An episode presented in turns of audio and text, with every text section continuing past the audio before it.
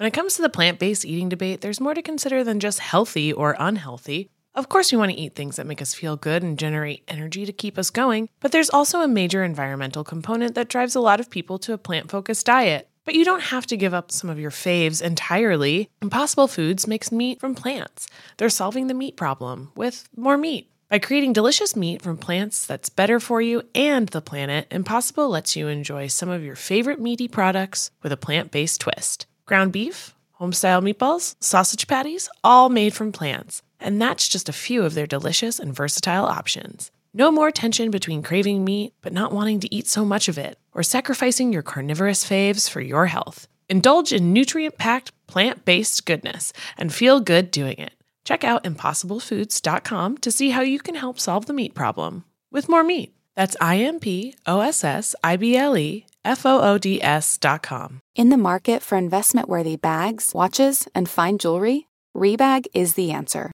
Rebag is a luxury resale platform where each piece is carefully inspected by experts to ensure quality and authenticity. Use Rebag to buy and sell finds from the world's top brands, including Louis Vuitton, Chanel, and Cartier. Head to Rebag.com and get up to 15% off your first purchase as a member with code REBAGNEW. Shop today at Rebag.com. That's R E B A G.com. And use promo code REBAGNEW for up to 15% off your first purchase as a member. Selling a little or a lot? Shopify helps you do your thing however you cha-ching. Shopify is the global commerce platform that helps you sell at every stage of your business.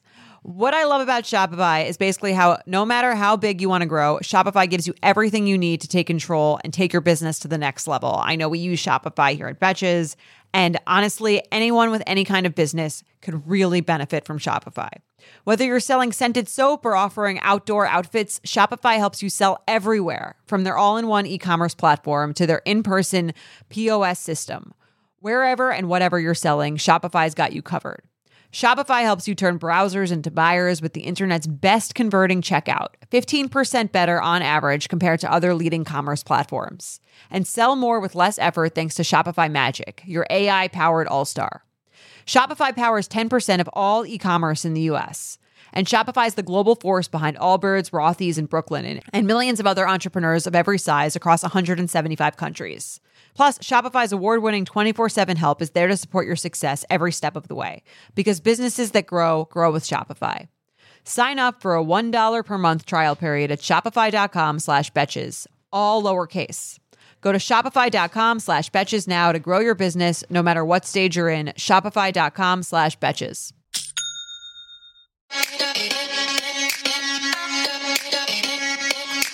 To So Bad It's Good with Ryan Bailey, the podcast where we cover all the pop culture we love to hate. From the classic reality TV moments of the past and present to the latest Daily Mail headlines and everything in between. We'll dive into all the infamous and notorious messes you can't stop watching. I'm looking at you, Jax Taylor. I'm your host, Ryan Bailey. Jumped in the hit the juice on my ride. I got front back, to side to side. Then I let the Alpine play. Bumping new shit by NWA. It was gangster, gangster at the top of the list. Then I played my old shit. It went something like this.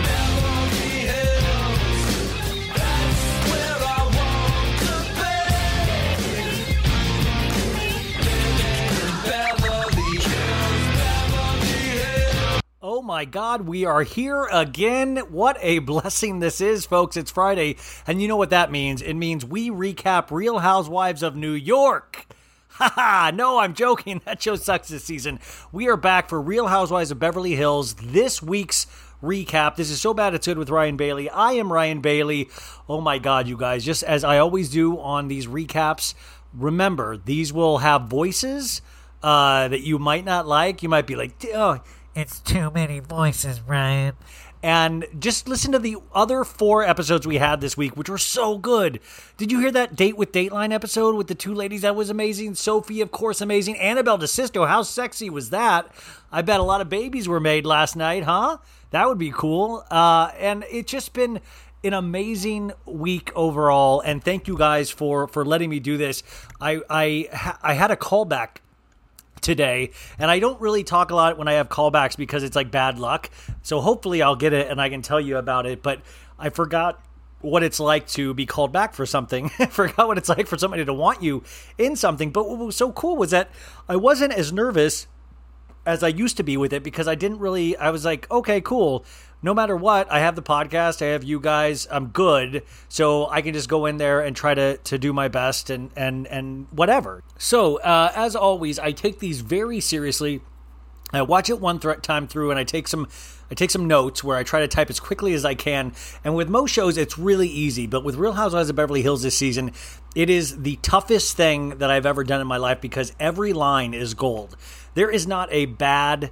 Uh, there's not a bad line in the bunch. The only thing was, did you guys notice that? Um, uh, who was the guy? John Mellencamp. Uh, his, I think it was his daughter showed up in one it was I, I passed out as soon as I saw her, I think, but I think it was Freddy from last season. Freddy came back and it was but I knew it was her because I immediately started feeling drowsy and it was so uh, it was so upsetting. I, I I almost had convulsions or something, and I just and then it would no, but for all Teddi was back, you guys, this week. It was so upsetting on so many levels, but what was so great?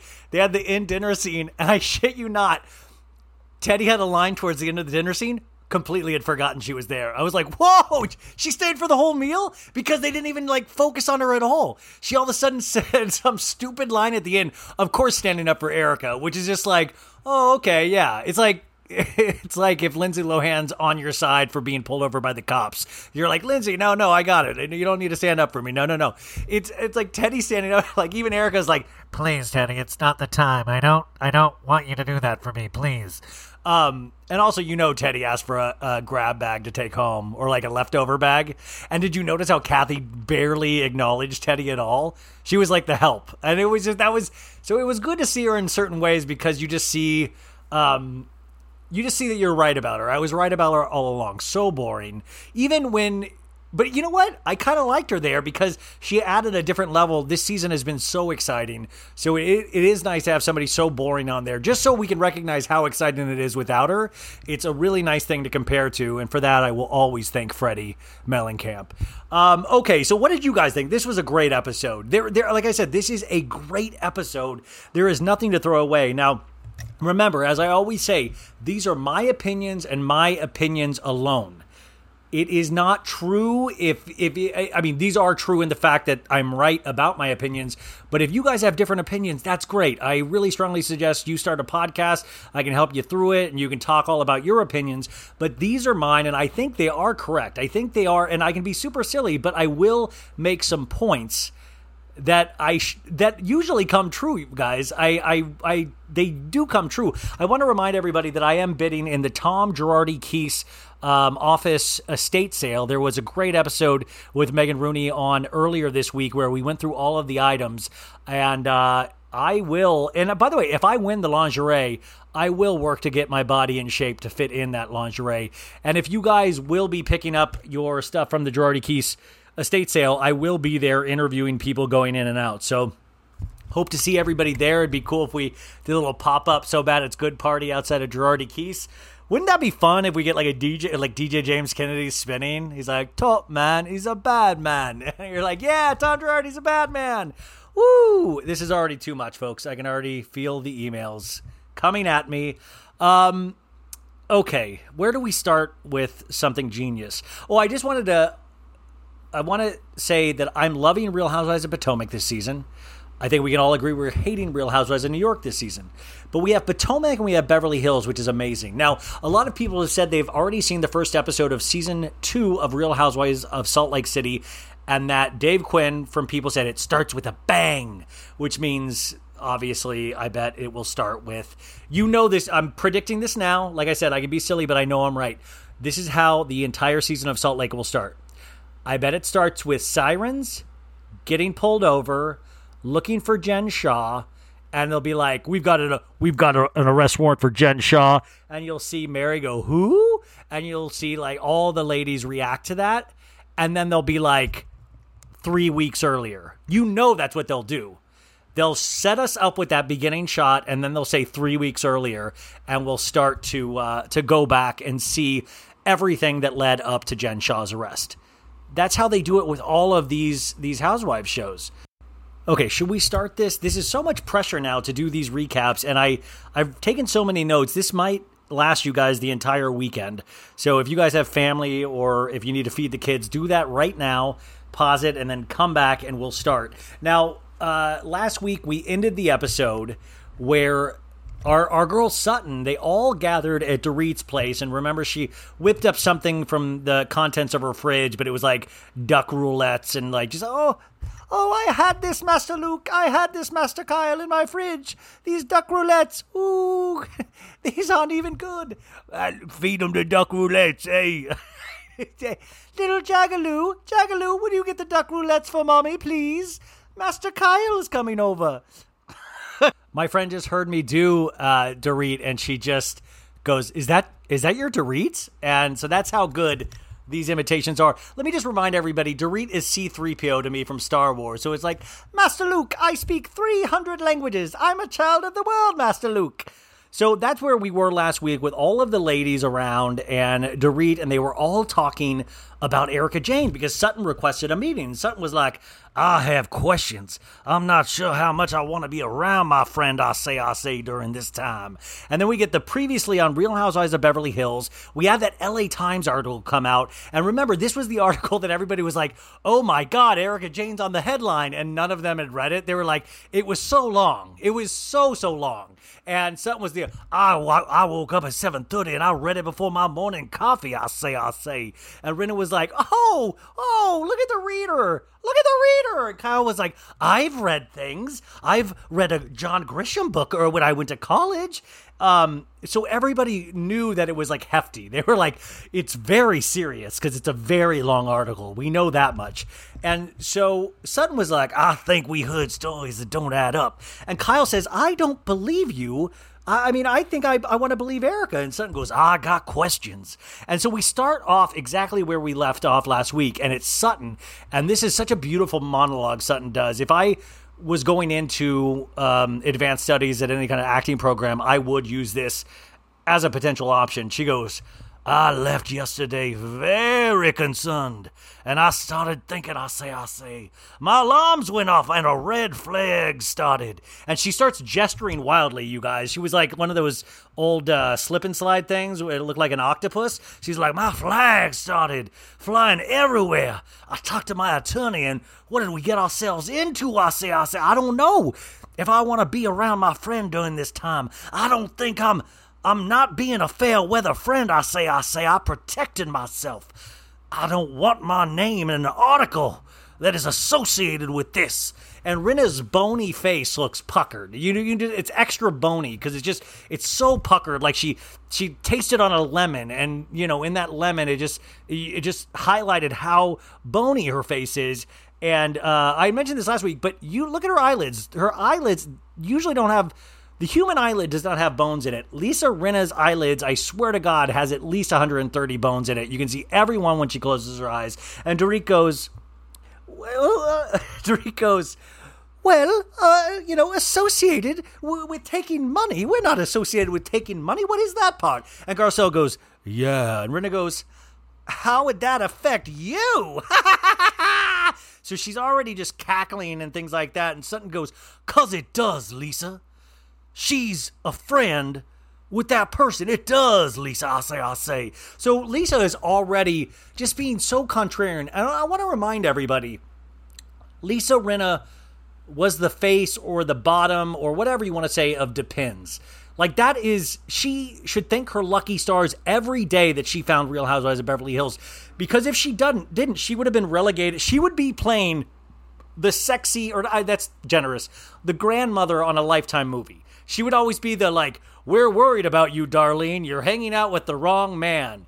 Like that would be what she would be playing now if it wasn't for Real Housewives of Beverly Hills. So the fact that she feels this um emboldened after this many seasons. Like the fact that we have all built her up so much that she can go, you know, what's going on with my my lesbian friend Denise? and Denise is like, please, Lisa, we were friends before this show started. Why would you do this?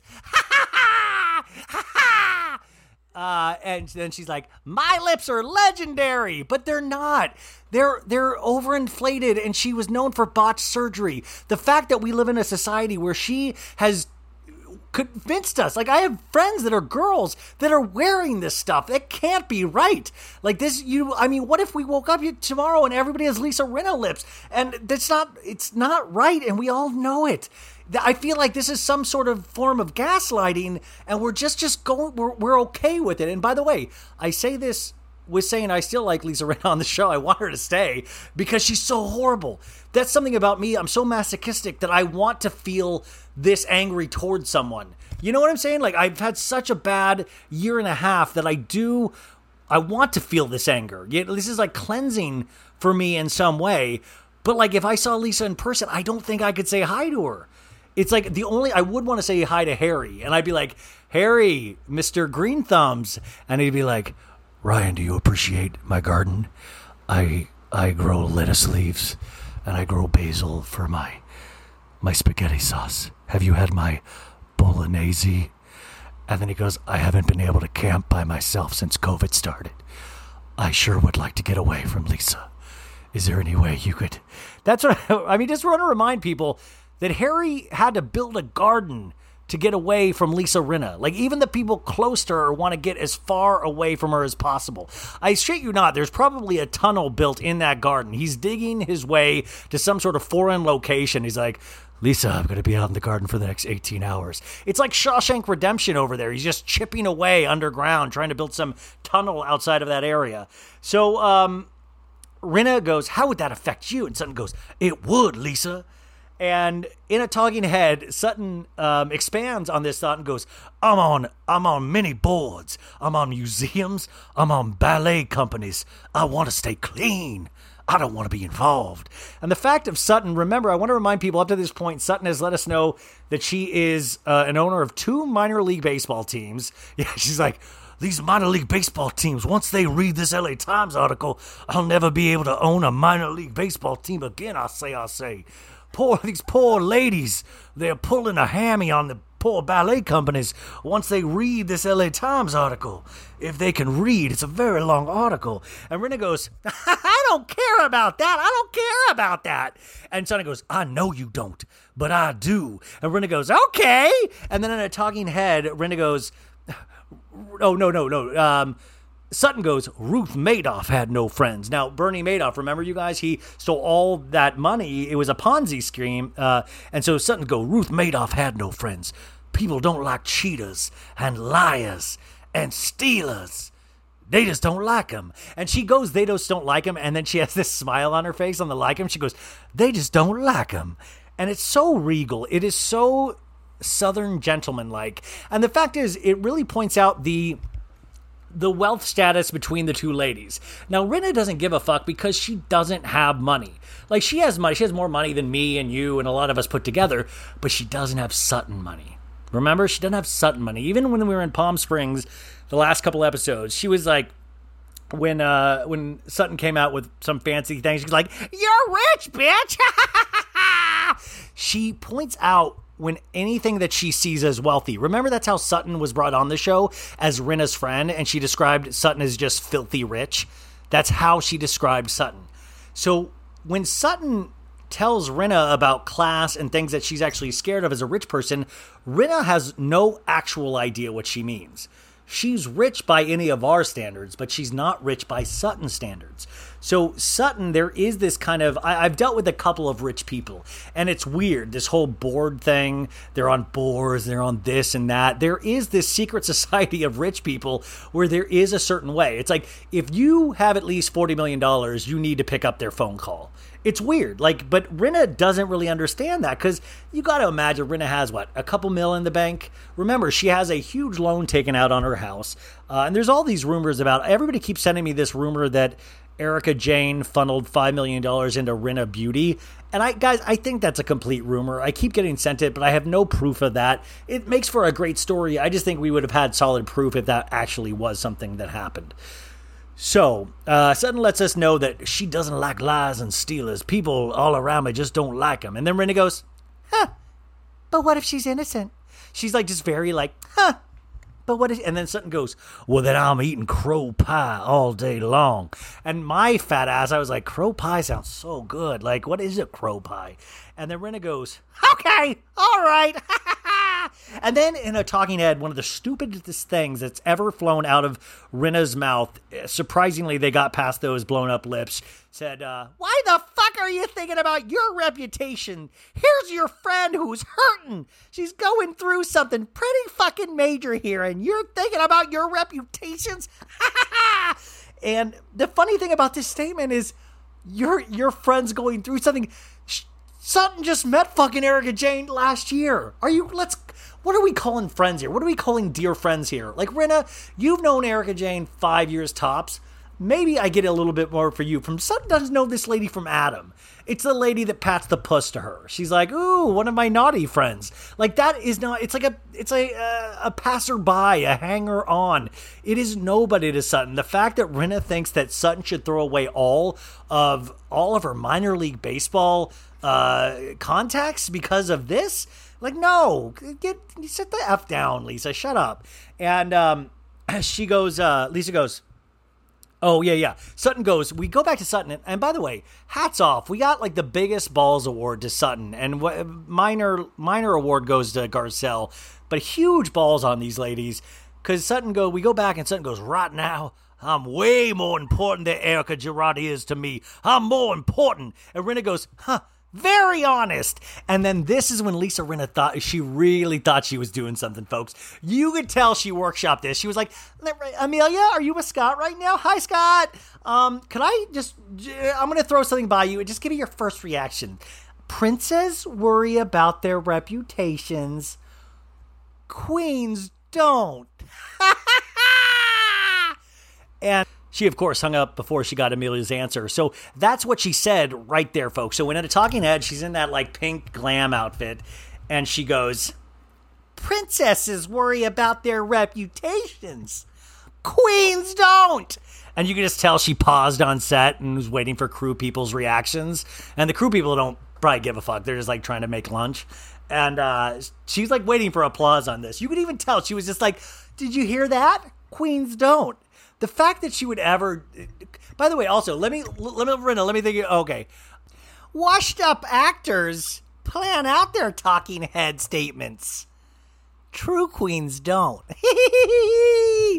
I'm sorry. Like, come on. This is exactly. By the way, I shit you not. I think she hired Mikey. She's like, Mikey, I hear you need extra work. You wrote so many classic Erika Jayne lines for your talking heads. Would you mind if you wrote me something? Oh, Queen. Oh, I'm the Queen. Lisa Rinna is like a little Pillsbury Dough girl. She's like, hee! But you don't poke her tummy, you poke her lips. You go, hee! Oh, my lips have no sensation. Hee! Um, so Rinna says that amazing line that she's so proud of. And then Kyle, we go back, and Kyle goes, you know, Sutton, you're more worried about your reputation than the, the legality. And Sutton goes, correct. And then Kyle goes, you sought a lawyer's advice? And Kyle says, well, I had also someone explain me the article. Um, and then Kyle points out once again that it was a super long article. And I I know I keep hitting this over the head, but we cannot not pay attention to the fact that I don't think half of these ladies can read. Like I mean that, and that's not I got, and but I, we joke around on the show, but like illiteracy is something that does affect like one in ten adults, and the fact that a lot of these ladies, there's a real good potential they can't read, and it's so sad because there's so many. The written word is such a powerful thing, and so if I could do anything, I would love to shine whatever spotlight I have on adult literacy. And if you do, if you can't read, it's not something to be ashamed of. It's not something. It's something that you just start. You can sound out words. There's so many like children's books you can start. Well, a lot of these ladies have children, so they already have a lot of the raw materials to start from. But you want to be able to work up to an LA Times article. Like you can start with little obituaries, and they have cartoons. There's a lot of stuff before you hit those big articles. But I think, and that's what I just Kyle, if you can't read, it's like neither you're such a beautiful lady, but I also think you're more than that. And as your looks fade, I think you're going to want the brain that I know you have in there. So Kyle's like, Yeah, I had a friend read me the article, and Dorit goes, I too sought some advice. I talked to PK. And then there we get this flashback of PK going, "You can't support these allegations unless uh, she promises you she don't know." And Boy George chimes in, but I'm so shocked still that Boy George is in it that I was like, "What is he saying?" He's like, "Come on, come on, come on, chameleon." And P- and Dorit every time Boy George, she, she's like, "Oh boy, yes, hee hee hee, beep boop bop beep boop boop boop," and um.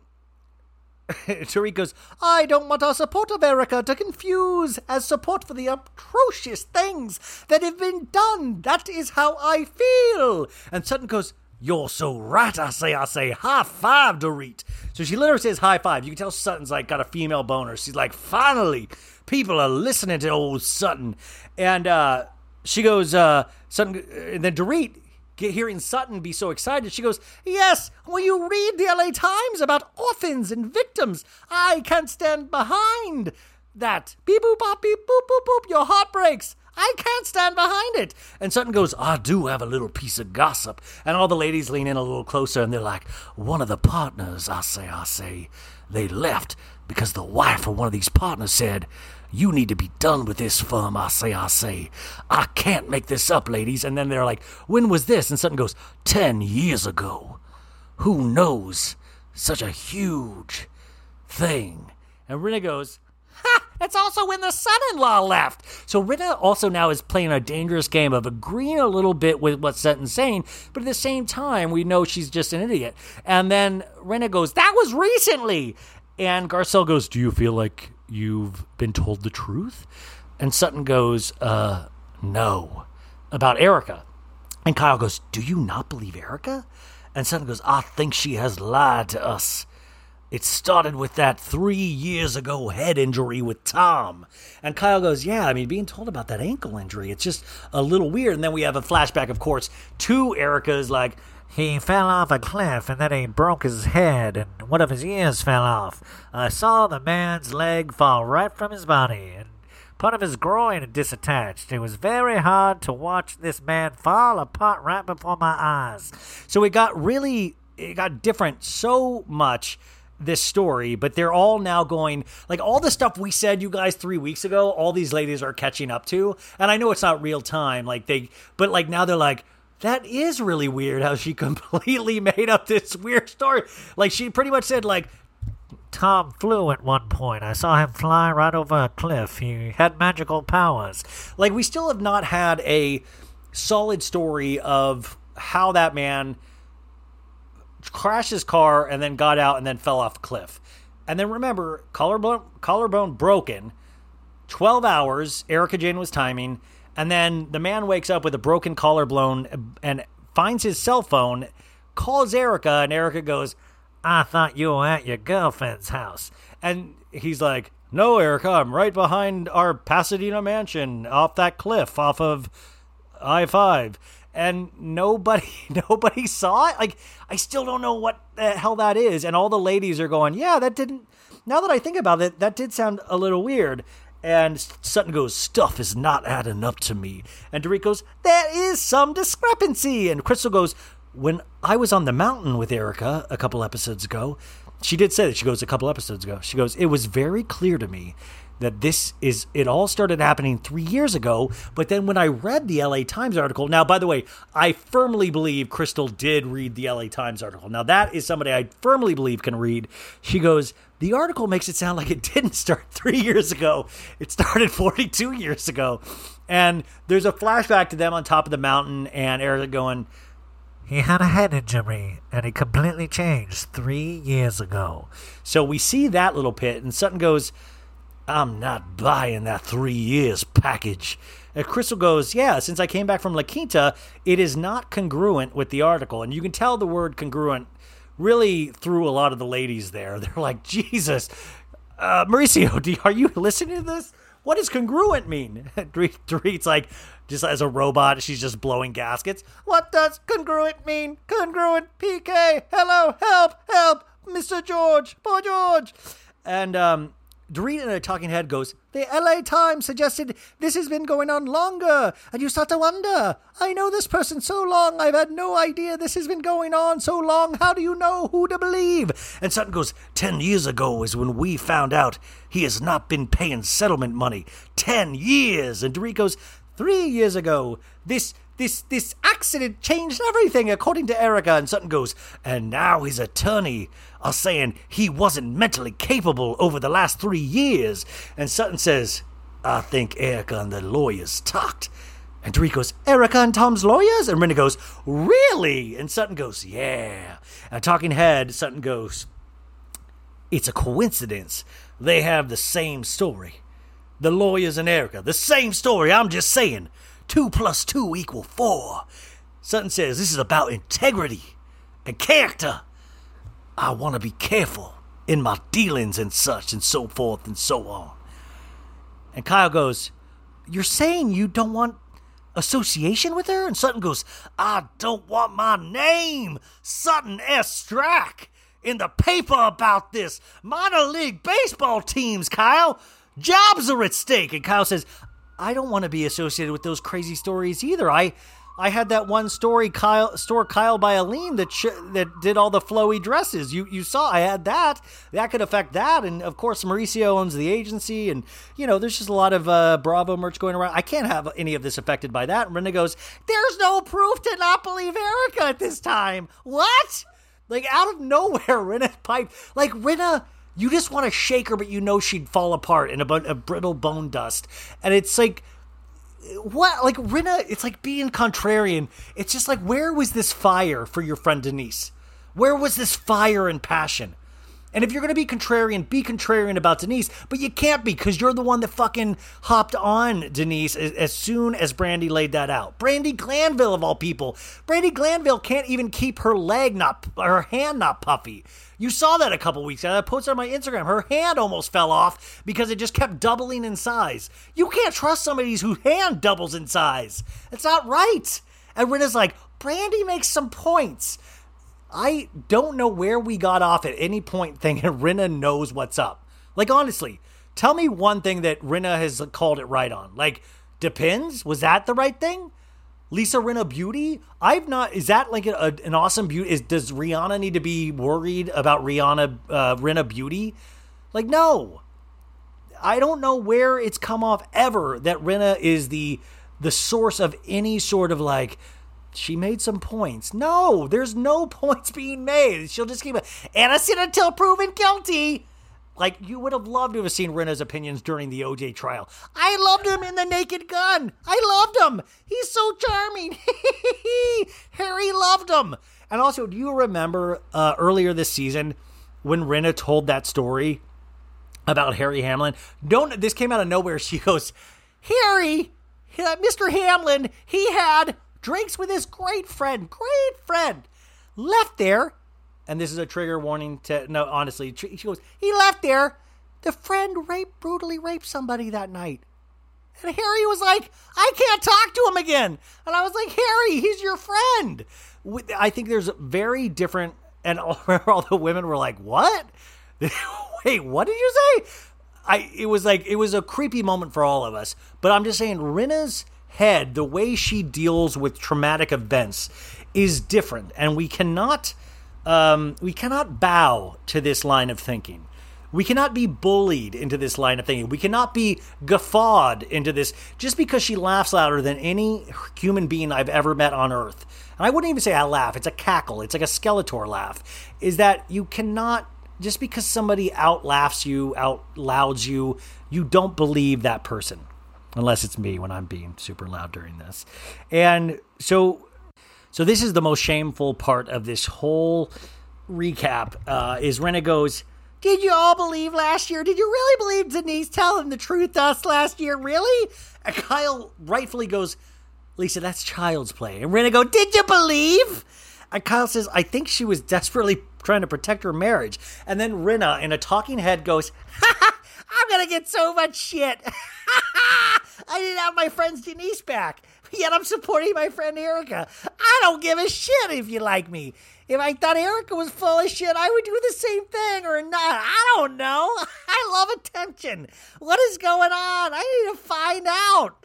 You know, I need to find out. We'll find out. Let's just let it play out. This is such a bullshit statement. You can't do horrible things and then afterwards go, "It was all part of the plan." I just, I'm just, a, I'm gonna get shit no matter what I do. and you are, and I am giving you the shit. Like, and by the way, it's just like I like giving Rinna shit. Rinna, I honestly believe she likes getting shit.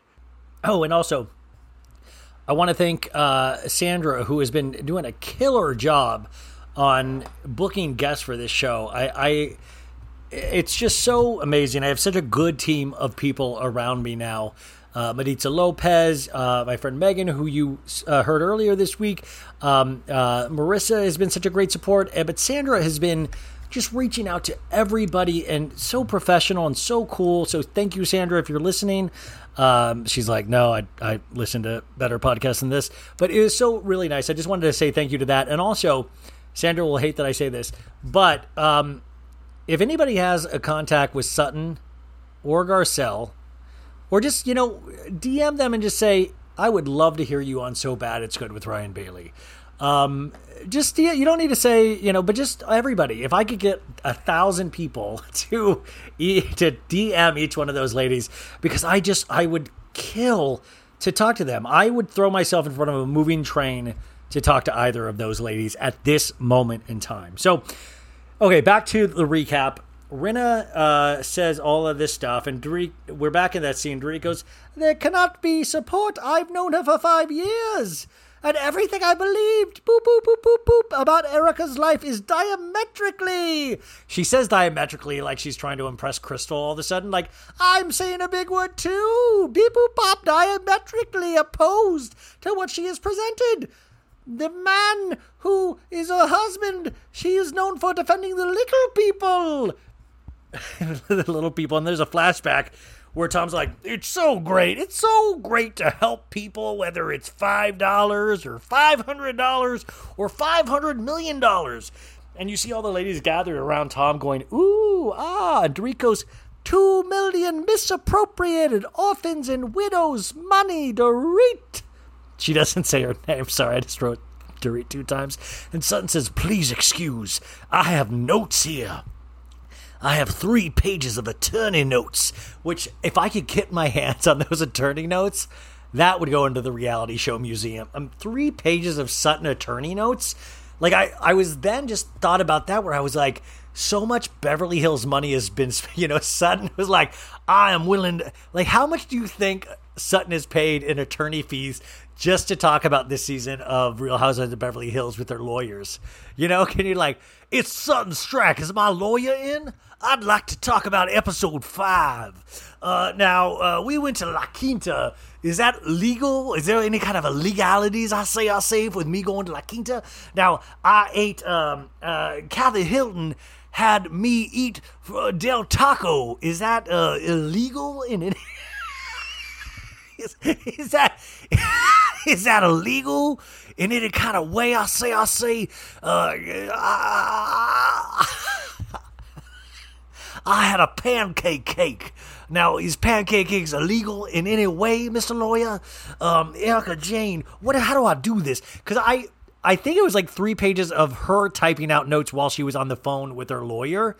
So I wonder if it's like me taking notes about her or she's taking notes with her lawyers. So there's like all misspelling. She's like, let me see what I wrote here. Let me get my, my monocle out. Um, you know, so she goes, how much did she pay her attorneys? Um, she goes, the burn victim in this got one million out of twelve million dollars, and the family filed a lawsuit. And uh, and then she goes, they, you know, they deposed uh, her travel agent. Erika's accountant. And Kyle goes, Do people think it's him? Like, do people think he's got the money or do they think it's all gone? And Sutton goes, Gone. They spent it, I say, I say. And then they're like, What do you think? She buried it? And Kyle goes, The question is, did Erika know about these things or did she not? And the other question is, do I look better with bangs or do I not? And Sutton goes, I don't think ignorance is an excuse. When she is so smart, I say, I say, you know, you gotta choose. Are you gonna be smart or blissful? Which I think that was such an interesting line. Are you going to choose to be smart or blissful? Like it's not even smart or dumb, smart or blissful. You always got to pay attention to how people say things. Like smart or blissful. Like I'll say that for the rest of my life. Are you going to be smart with me right now or blissful? And uh, she goes, to be honest, that mistress thing with Erika's beneath any of us. I don't like the deflection. That is major. That is a major thing. You know, a mistress over here. That is major.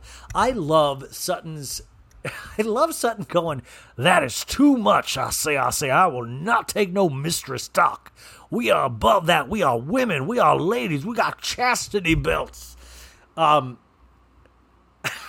and so Kyle goes, you know, the the first trickle um, you know, I talked to Erika and she said, you know, when the first trickle came out, people started disappearing all around her. And and Erika told Kyle, she, you know, you really know who your friends are. And we saw that flashback of the scene where all, you know, the gas slick was flowing down Erika's face, you know, with the black tears. And she goes, um, I told Erika I wasn't the fr- I wasn't the friend that just ditches. But if there is any connection, I need to know that because that would be a very different story. They and and we saw Erika goes, They were there in the good times, but they're definitely not here in the bad times. and she goes, "I'm here for you. Uh, I'm here if you lose your husband. I'm here if you lose your money or get in a divorce. But if there's any connection to this, I need to know that." And Dorit goes. I would like to have a conversation with Erika. And Sutton goes, I'm happy to have a convo with Erika, especially with the points that you have shared with us, Master Dorit. I'll say, I'll say. And Kyle goes, We're just going to flat out ask her, Did you know the money? Where did, did you know what happened to this money? And Dorit goes, The only way is to ask these hard questions. She says, This uh, oh, by the way, she that's what I said. She says this at the same time as Sutton. So Dorit goes, "The only way to ask these, hard, the only way is to ask these." And Sutton goes, "Hard questions." And Dorit goes, "Hard questions." And then it was like, "Psych, you owe me a coke, Dur- Sutton." And Kyle says, "I'm going to be cooking Christmas dinner for you all at my house." And in a talking head, Kyle goes, her life is a disaster. The fact she is coming for this dinner is making me feel terrible, having to ask her all these questions, but we deserve to know the answers. I'm the Grinch about to steal Erika's Christmas. Time to be real, Kyle says. Also, what the. Kyle, what are you smoking? You feel bad for like I'm gonna cook Erika a free meal. First off, Erika needs free meals supposedly. Second off, like what? I feel bad. Wait, wait. I'm trying to track. Like, do you? What do you feel bad about? Like these questions. She knows she's going to be asked these questions at some point. Also, these are tough questions that need to be asked. I don't know. Like, if you feel so bad, this is why the show is set up in a certain way. Because in a normal thing, Kyle would call somebody, goes, "Hey, before you get put into this, I want to ask you all this stuff before you come over." Which I bet Erika was tipped off because you got to admit, you guys, when Erika Erika knew exactly what she was walking into, and in fact, I think the producer said you're going to have to answer a lot of questions tonight, and that's why when Erika pulled up, there was a camera guy out there and there was lighting in her car because they wanted to see all of that. So Sutton says everybody got to be real. Erika got to be real, and everyone was like, "Yep, she does." And Rinna even says she does. So we're in a new scene, and we come back from commercial break and it's in Garcelle's house near the power plant or wherever backwoods place. I mean, Garcelle really, I still don't like. It looks like she's back, like right up on a train track, something Bruce Springsteen would write about. It's a nice house, but I just don't, I don't know what area this is. And so she is making some sort of Christmas meal or Christmassy meal with her whole family. And I thought this was I think it's important to pay attention to this season, the scenes that are not about Erika Jayne, because remember, we're not getting a Dorit storyline, but we are getting Gar- Garcelle storylines.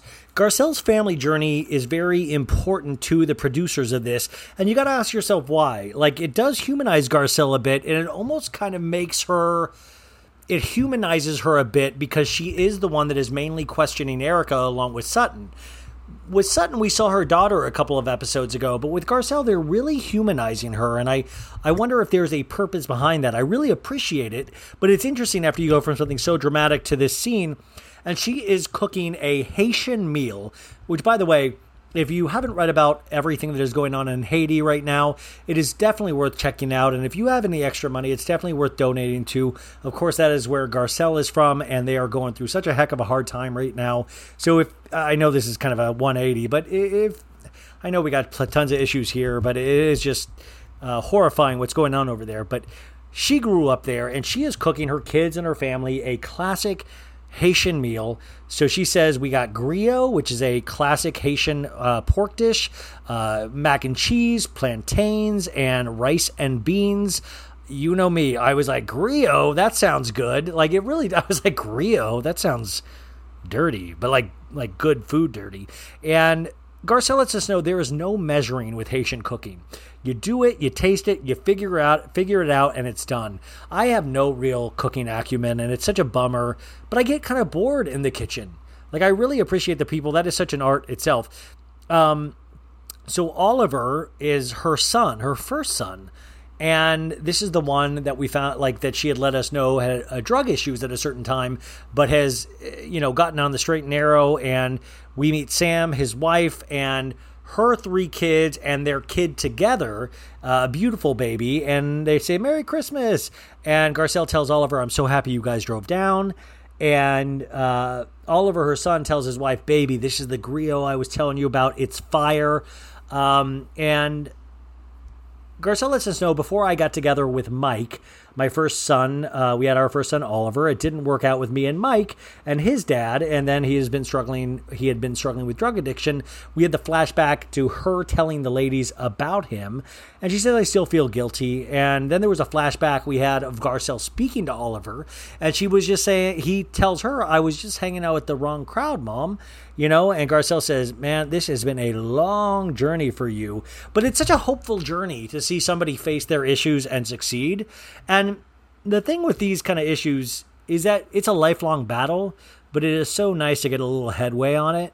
And this uh, i don't know this guy from adam but it looked uh, it looked like he was really happy and good. And you know i, I you know i love stuff like that so uh, Garcelle says to see Ollie now and the father that he has become and the man that he has become, it's amazing.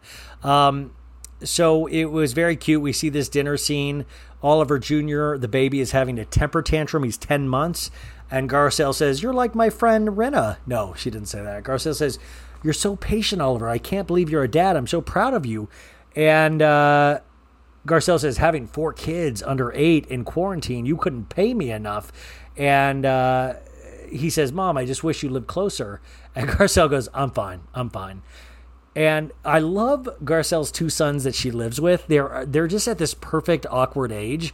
Uh, my mom or my sister actually sent me a couple of photos of me at that awkward age today, and I just, I mean, I still feel awkward in my everyday skin, but back then it was even more so like just so awkward and it never it never left me you know it never left me. But i love watching garcelle's sons kind of get a little of that vibe of just that awkwardness and they seem so smart and kind of they seem kind but just so awkward.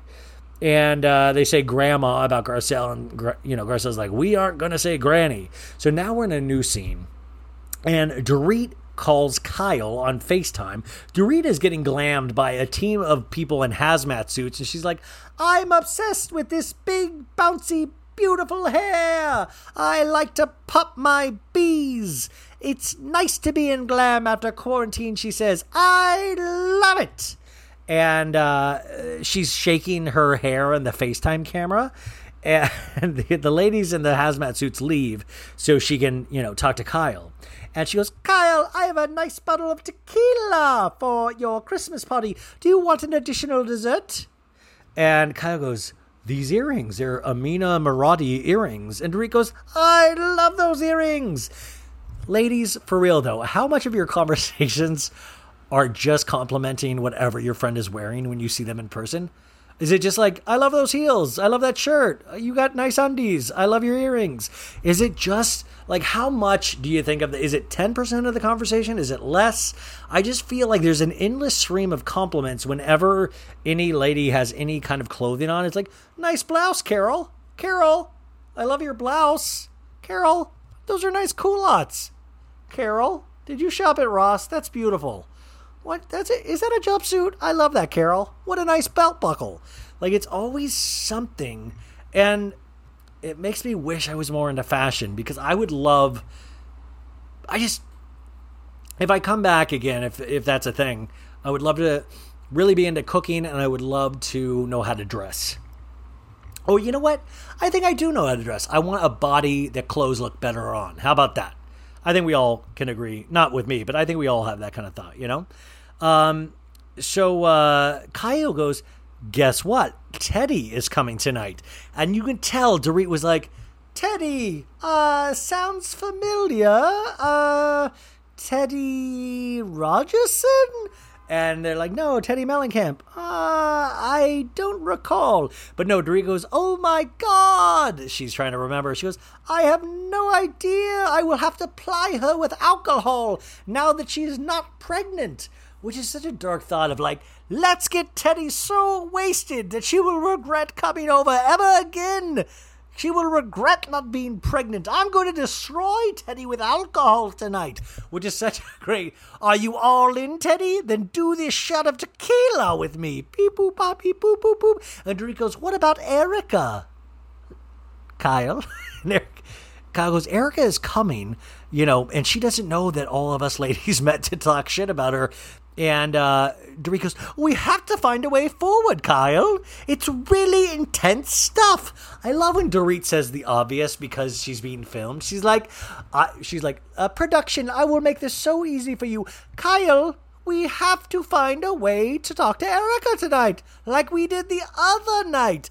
I am doing all of this heavy lifting in terms of the narrative arc, Kyle. And Kyle says, um, yeah, that sounds. Yeah, we got to do that, Dorit.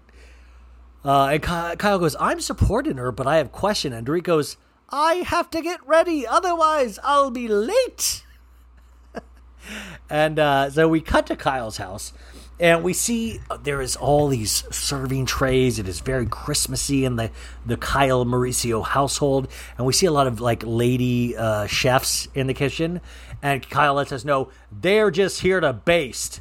They're they didn't do the heavy kick cooking. They're here to baste, and uh, which is like I like isn't baste just like they're here just to pour juice over this meat. They're juice meter. They're meat juicers. I don't. They let's not. I did the cooking. They're they're here to baste. Uh, Kyle is pouring cranberry, and and we see stuffing. We see candied yams. Kyle is speaking Spanish. He's like, "Yo hablo uh, es eh, inglés. Um, yo soy." Uh, Esteban, uh, Casa de Pepe. And uh, Kyle goes, even though I'm Jewish, now I celebrate Hanukkah and Christmas. And I'm like, okay, Kyle. And um, Kyle also says something.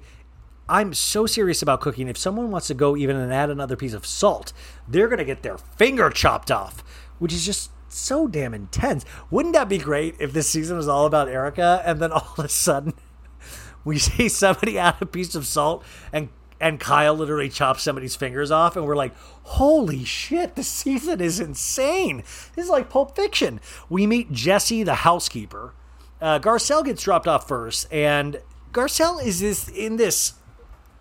You guys know I'm not into fashion, but she's in this interesting gray and black feathered number. I don't even know how to describe this. I don't know if you ladies are like, oh yeah, that's a Marc Chagall's. Like I don't know if this is a known thing, but she looks like a uh, what is like a like a bird with a bunch of like a like a big bird, but if bir- it's not yellow, but it was like black and white. But there's also like a Grinch kind of thing. Like I, I, I know I've seen this before, and it's been on some sort of cartoon or or some kind of an- animal character.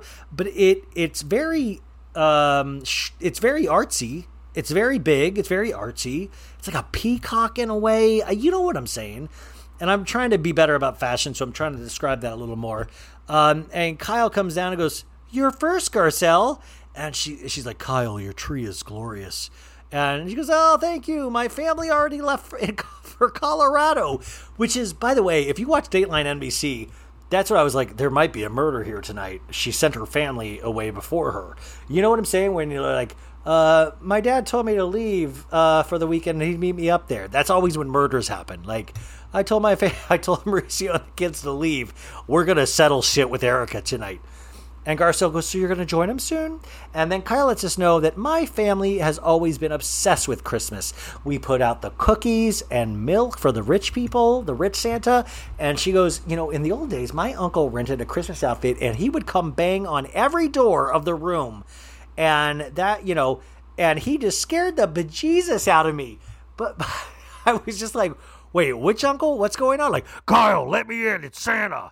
Kyle. Kyle, it's me, Santa Claus. You let me in now. Kim, Kim, Kathy, Kathy, you let me in. It's Santa right now. Um, I just scared myself with that voice. Um, she goes, I, my uncle was crazy. I didn't think it was a good idea, but good times, good times. There's a much darker story there. I think we all know. Hopefully, we'll get a special limited series from Bravo at some point. Folks, you didn't. Folks, summer is just around the corner, so it's time to say goodbye to those jackets and sweaters and hello to shorts and tees. Now, I wanted to update my wardrobe for the long haul without spending a fortune, and luckily, I found Quince. Now, I have a lineup of timeless pieces I want that will keep me looking fresh year after year. I got a pair of tan shorts, I got a pair of green shorts. I cannot wait to style these for summer, and I gotta tell you, the quality is great because Quince has all the seasonal must haves like 100% European linen shirts from $30, performance polos, and versatile flow knit activewear. The best part? All Quince items are priced 50 to 80% less than similar brands. Quince cuts out the cost of the middleman by partnering directly with top factories and passes that savings on to us. And Quince only works with factories that use safe, ethical, and responsible manufacturing practices and premium fabrics and finishes, so you can feel good about what you're wearing on every level. So upgrade your wardrobe. Go to quince.com slash so bad for free shipping on your order and 365 day returns. That's Q-U-I-N-C-E dot com slash so bad to get free shipping and 365 day returns. Quince.com slash so bad. When it comes to the plant based eating debate, there's more to consider than just healthy or unhealthy. Of course, we want to eat things that make us feel good and generate energy to keep us going, but there's also a major environmental component that drives a lot of people to a plant focused diet. But you don't have to give up some of your faves entirely. Impossible Foods makes meat from plants. They're solving the meat problem with more meat. By creating delicious meat from plants that's better for you and the planet, Impossible lets you enjoy some of your favorite meaty products with a plant based twist. Ground beef, homestyle meatballs, sausage patties, all made from plants. And that's just a few of their delicious and versatile options. No more tension between craving meat but not wanting to eat so much of it, or sacrificing your carnivorous faves for your health. Indulge in nutrient packed, plant based goodness and feel good doing it. Check out impossiblefoods.com to see how you can help solve the meat problem with more meat. That's I M P O S S I B L E F O O D S.com. Tired of not being able to get a hold of anyone when you have questions about your credit card? With 24 7 US based live customer service from Discover, everyone has the option to talk to a real person anytime, day or night. Yeah, you heard that right. You can talk to a human on the Discover customer service team anytime. So, the next time you have a question about your credit card, call 1 800 Discover to get the service you deserve. Limitations apply. See terms at discover.com slash credit card. Start the podcast all over again. It is commercial time, and I am so excited to talk about this one. This week's sponsor is Boll and Branch. Um, the whole thing is, if you are going to invest in a comfortable mattress, uh, it's crazy to think that you would not invest in great sheets to go with that. Now, Boll and Branch knows high quality sleep doesn't stop at your mattress. Their ultra soft organic sheets are transparently sourced and produced in safe, fair conditions. You'll feel a difference and know you're making one. Um, I think that is actually a very cool experience that you actually can work with a company or buy from a company uh, that can affect things at a global scale. Uh, Boll and Branch started with a mission produce the highest quality sheets on the market and make the world a better place in the process. Today, they are still the best choice for anyone who wants comfort that lasts. Now, this company founded in 2014 by a husband and wife, Scott and Missy Tannen, and it all comes down to a choice to do what's right. They wanted to give more sleepers more choices for high quality sheets at a fair price. Now, I actually do have personal experience in this right now as I am laying in my Boll and Branch sheets right now. I got this beautiful gray color, and you know me, guys, I'm a dude. I thought, sure, another set of sheets. I put the sheets on, and you guys, it is really insane. I can totally feel the difference. It is so comfortable. I told you, I laid in bed all Saturday because it felt too good. It was I was like, this where have I been? I didn't know sheets were that big of a deal. For real. Um, it's just great. If you guys are looking for a new set of sheets, no joke. I think just check these things out. In fact, we did this commercial a couple months ago, and and our listener Sheridan, who wrote me this awesome email, she bought a bunch of sheets. I was like, that's awesome. Um, they're actually promoting right now the signature hem sheets. It's a beloved bestseller for a good reason. They get softer with every wash. Are you kidding me? Is that possible? Okay, so it's buttery soft, lightweight in a 100% organic cotton sateen weave that's perfect for all seasons. They come in a variety of colors and in all sizes from twin up to California King. Can you imagine? God, what if I could get a California King one day? So, to experience the best sheets you've ever felt, choose Boll and Branch. You can try them worry free for 30 nights with free shipping and returns. And my listeners, this is so cool. Get an exclusive 15% off your first set of sheets with promo code SO BAD at bollandbranch.com. That's Boll and Branch, B O L L and Branch, B R A N C H dot com, promo code so bad. We really should change the promo code to so good because it's like, it's it actually is good. I'm telling you, folks. I wish you could come into my bedroom and feel the sheets yourself. It really are. Anyways, okay, I've said too much. Back to Sophie. Garcelle says, uh, "So is everyone coming?" And then she cheers with champagne. And Kyle goes, Erika didn't say she was canceling." And Garcelle goes, "Okay, okay." And Kyle goes, "We want to ask her flat out." And Garcelle says, "You know, when you ask someone if they're cheating, do they say yes right away?" and uh, we won't know until we know. And Kyle goes, divorce brings out the worst in people. That's the other thing. And that is very true. So we're in a new scene, and we all of a sudden get a full moon shot, like a shot of the moon. And the moon is very full. And in my weird head, I was like, oh my God, are they setting up that somebody's a werewolf? Like, what if Sutton was a werewolf? Like, it was like, Erika, I got questions for you. I'll say, I'll say. Like Werewolf Sutton. She's like, minor league baseball team. I'm changing. Like, wouldn't that be amazing if all of a sudden there was a huge wolf at Christmas dinner?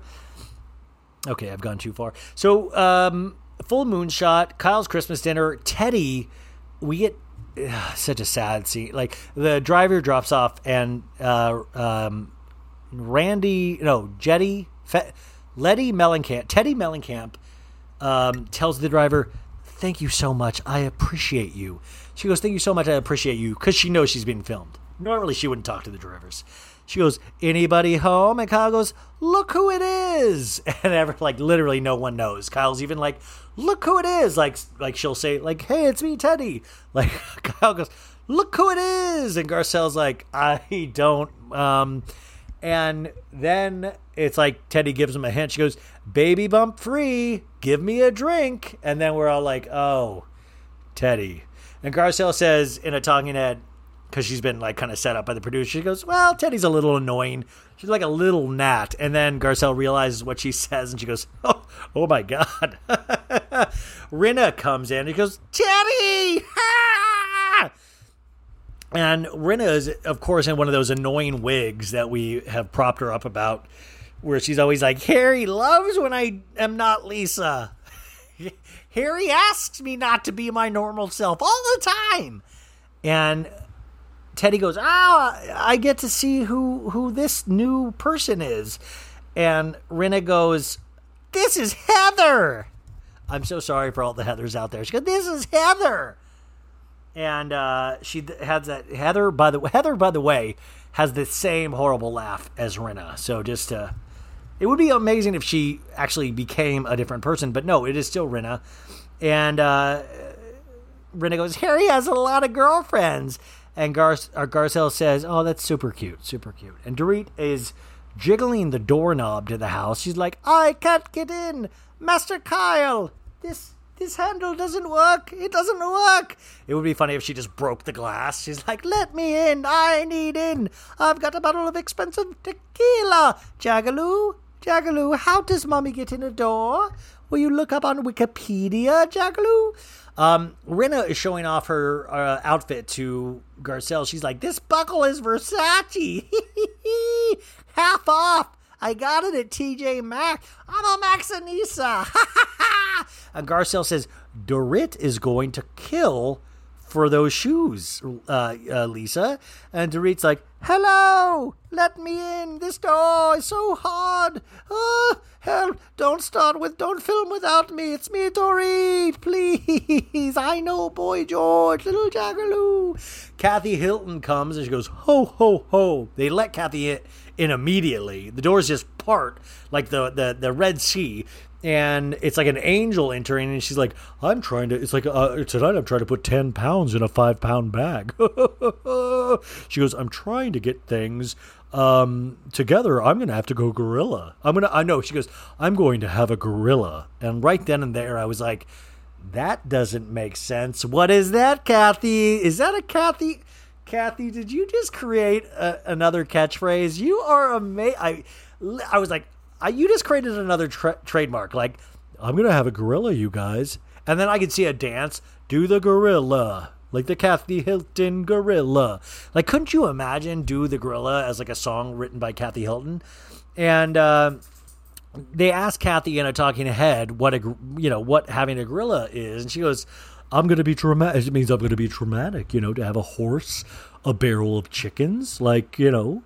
You know what you have a barrel of chicken it makes no sense her explanation.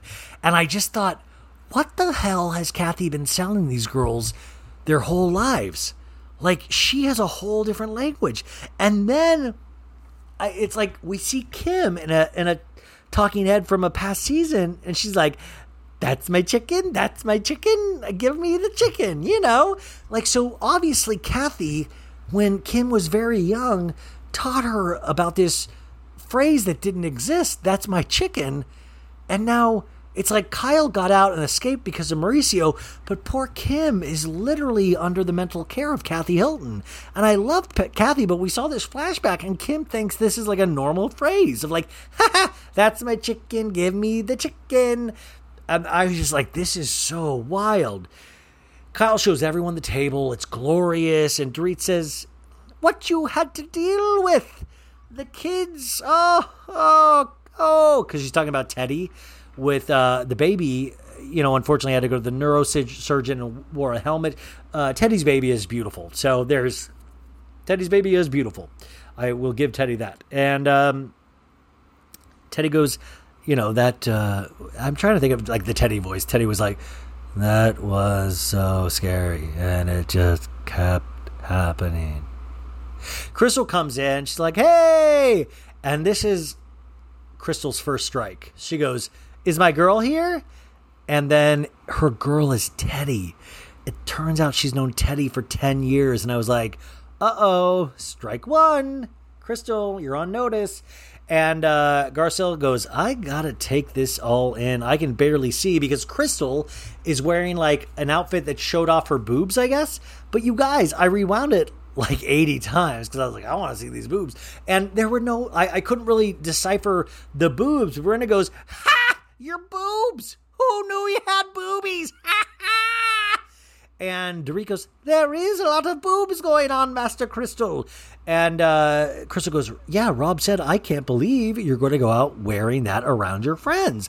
And Sutton comes in at this point. She is in an all green dress uh, with a black mink, I think mink. I'm trying to be better about fashion for you guys, and these like reddish shoes. And Teddi goes, "I'm so excited to see you, Sutton," and uh, Ted, no, sorry. Sutton, Sutton goes, Teddi, I'm so excited to see you. And Teddi goes, How's it going? You look pretty. And she's already grading. Like at this point, I, I was already like, oh my God, too much Teddi. Jeez, please use this sparingly. Kyle tells Dorit, um, you know, there is. Uh, there's a chance that Erika might not come at the last moment. Who knows? And then if you have the subtitles on, the subtitles say lightly edgy music. Which, by the way, that is, if I put that into Pandora, I'd be like, what kind of music do you like, Ryan? Lightly edgy music. Uh, there's a flash. This is the flash I was talking about earlier of Erika driving her car in. The car is lit, so this is a planned shot. So they're like, Erika, can we can we get you? Can we see you getting uh, driving into Kyle's driveway? That'd be great. We're, we're just trying to establish a shot of you getting here. So it's this like la di da. I drove myself. I didn't drive. Like a nobody drove me. I'm a man of the people. I drove my own car. And Rinna goes, "You guys, we have to remember." Innocent until proven guilty. It's going to take a long time. She can't answer all these questions because they're legal involved. And Kyle's like, yeah, once all the lawsuits. And then Erika walks in, and then everybody goes, hey, ho, hey, who. Oh, look who it is, Eric. Oh, Erika Jayne, pat the pussy. And Erika goes, Oh, hey guys. she goes, Hey, how's everybody doing? and she's wearing this like kind of Catholic school outfit, like very demure, very pretty. Uh, there's like this headband thing that she has going on, long, straight, beautiful blonde hair. You know, very demure, very classy, and. I do want to say once again, Rinna is reminding everybody. I'm just like, what is in this for Rinna? Honestly, is anybody out like what? Why is she doing this? What is in this for Rinna? Rinna usually doesn't do things selflessly. So what is in this for Rinna? So, you know, Eric is in like, Hey everybody, Merry Christmas, Happy Hanukkah. and uh, Dorit goes, How did you get? I couldn't even open the door. Erika open the door. And Kyle goes, Well, you're not as smart as Erika. What can I say? So, doing that classic trying to make your friend comfortable by shitting on your other friend of Kyle, like, Well, you're a real fucking idiot, Dorit. Erika's brilliant. She can open a fucking handle. Um, and Rinna goes, Ha! You look good. she literally laughs after you look good. Once again, as always, tell me what is funny. What's funny? Like, what is the joke? Is the joke you look good? Because that's mean. What is the joke? Erika says, I put this look together myself. I really liked it. and Erika goes to Teddi, Hey, Freddy. No, she just goes, "Hey," and uh, everybody goes, uh, "Erika, do you want a drink?" And she goes, I drove, so I can't drink. I'll have a Coke. and then we have this really weird moment of Erika going, "Coke," and Rinna goes, "Coke," and Sutton goes, "Coke." I say, I say. Garcelle goes, "Coke." Dorit goes, "Coke." Kyle goes, "Coke." They just bandy around Coke. It is one of the weirder moments where I was like, "Is is this one of those commercials that they put within?" the show where they all say Coke and they all just go around saying Coke. And Erika goes, Hey, guys. Hey, what's going on? Hey, guys. It's just so awkward. Erika goes, thanks for having me, Kyle. I'm a little, she goes, I'm a little radioactive these days. and Garcelle goes, Yeah. Like, it was like, oh shit, Garcelle. But I, then they cut to commercial.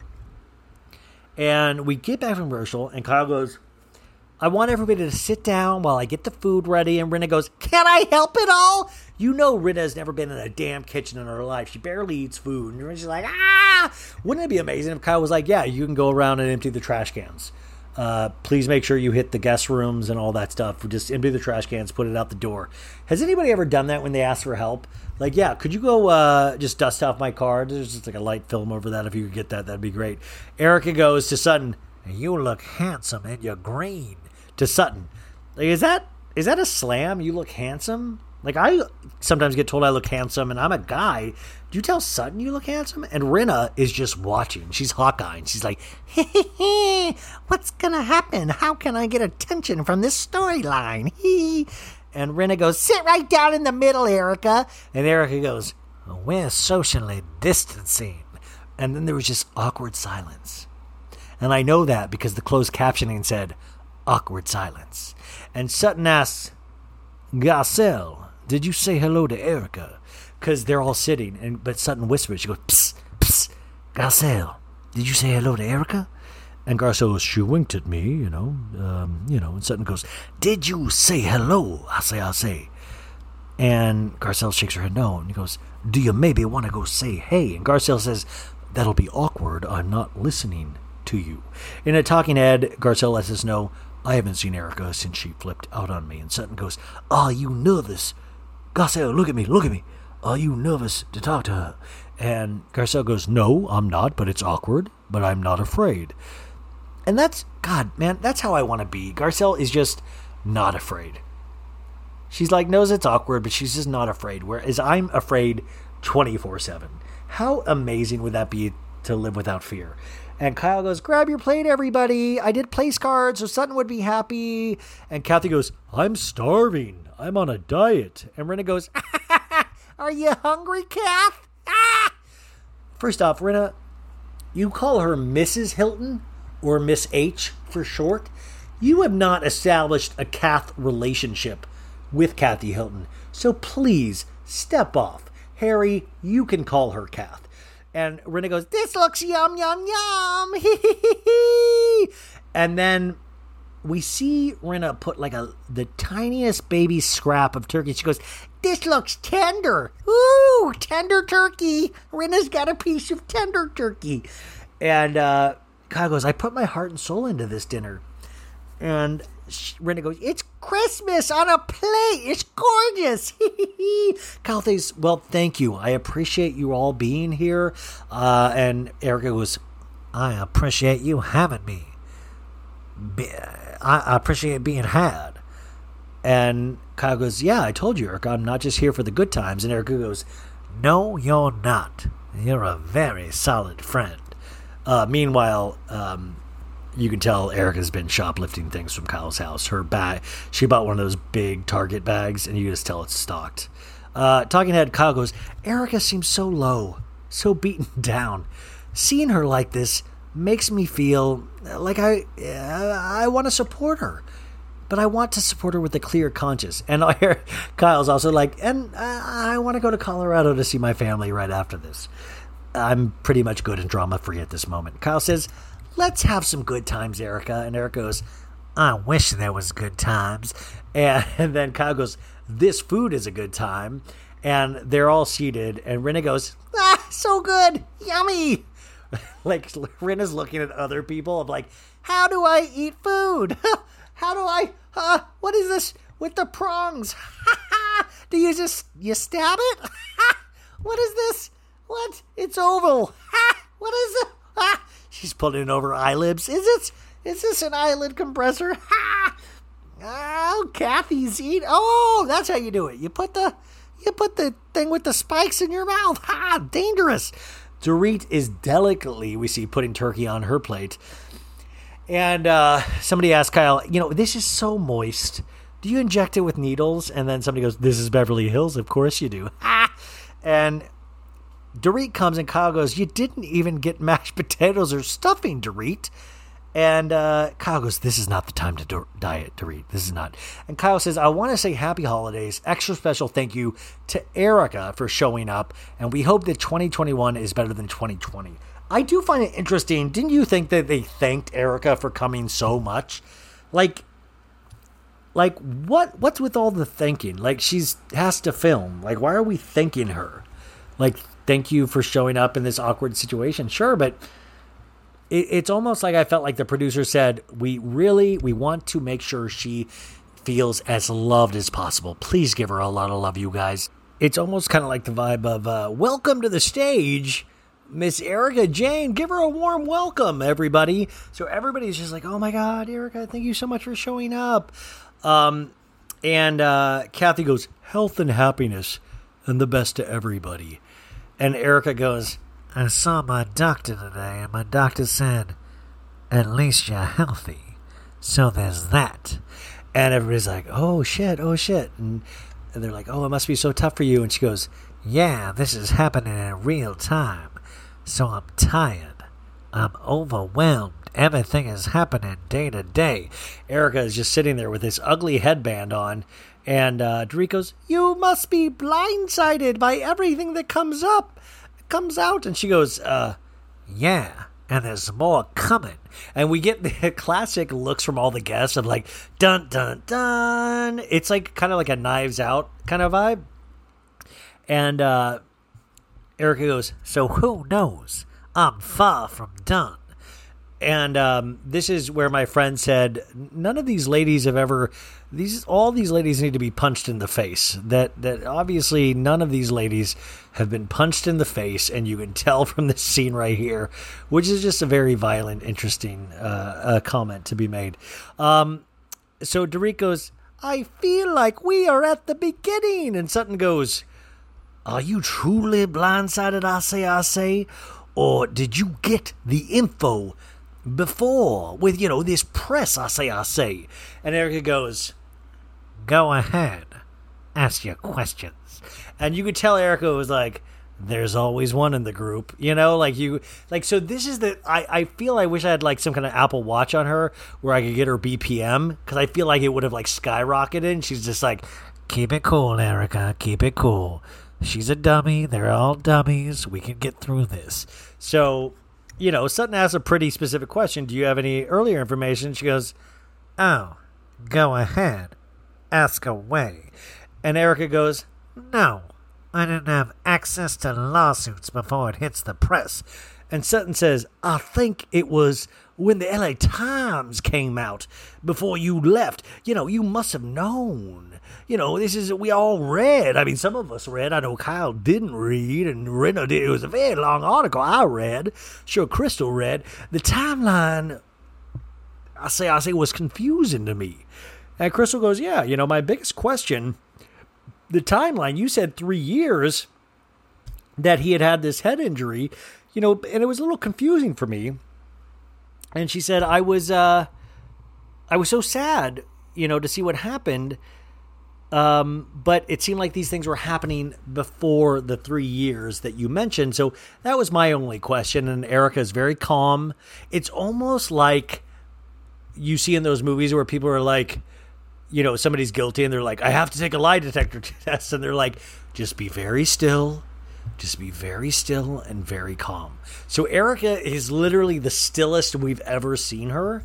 And she's just staring ahead like she's almost blurring her eyes. And Erika goes, I don't know.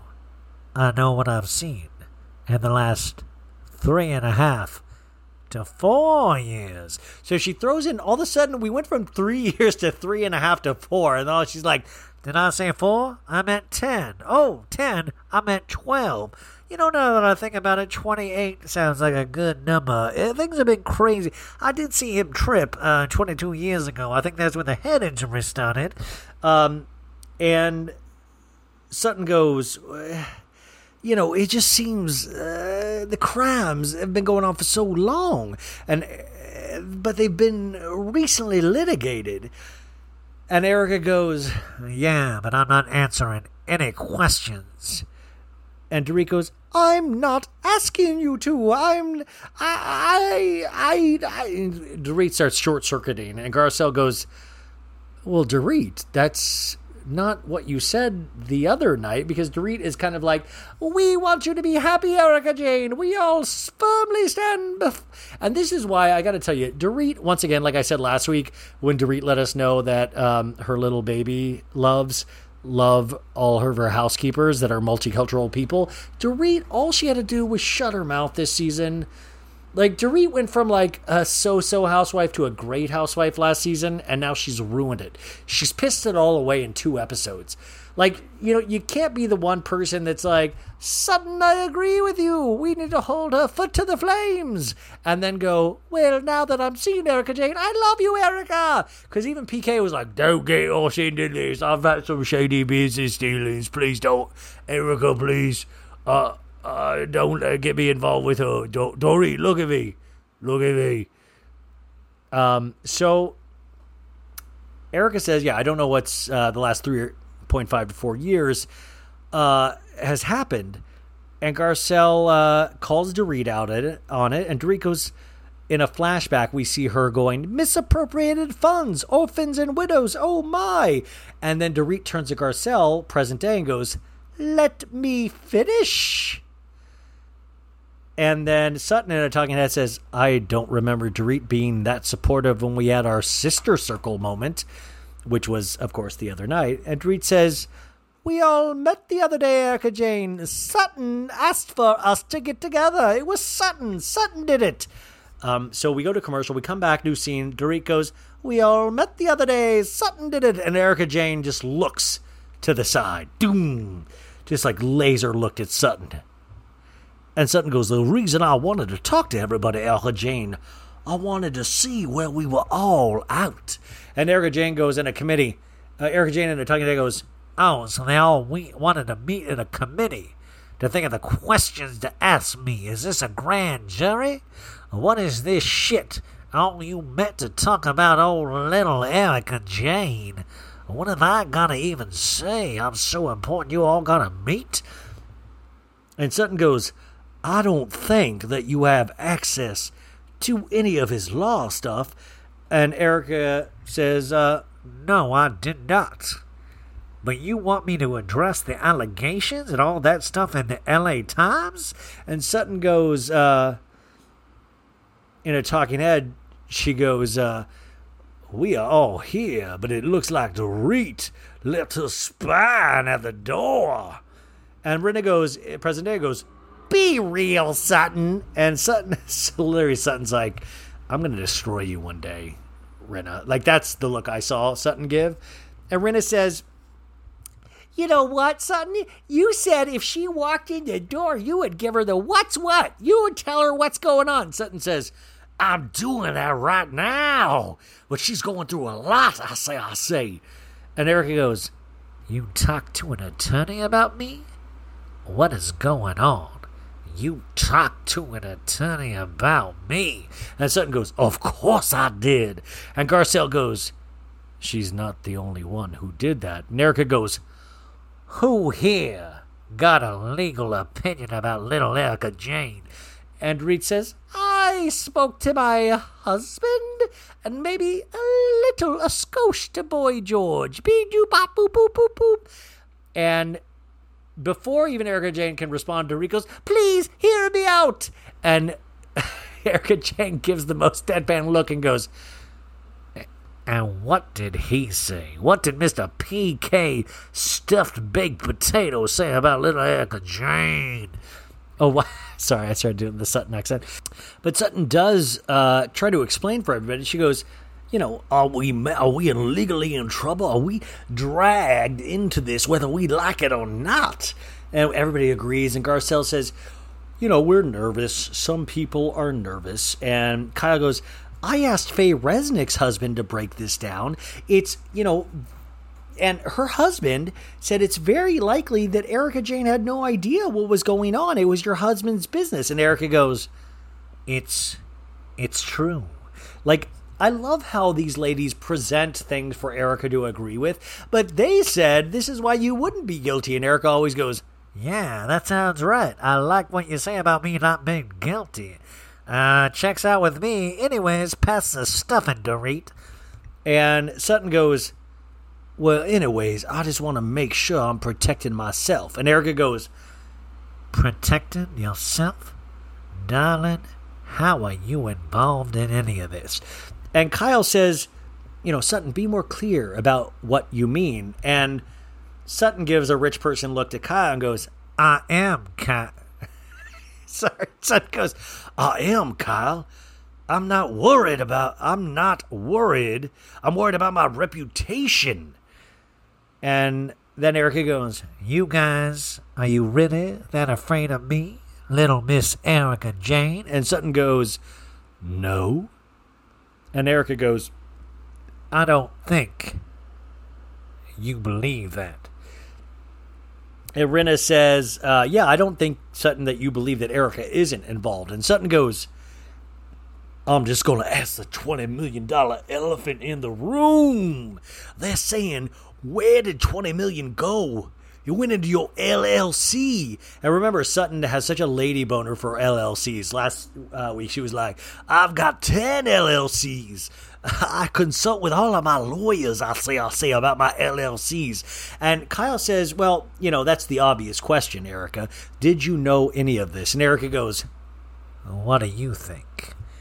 And when, and Kyle goes, Well, I don't think you did. Erika goes, No, I did not.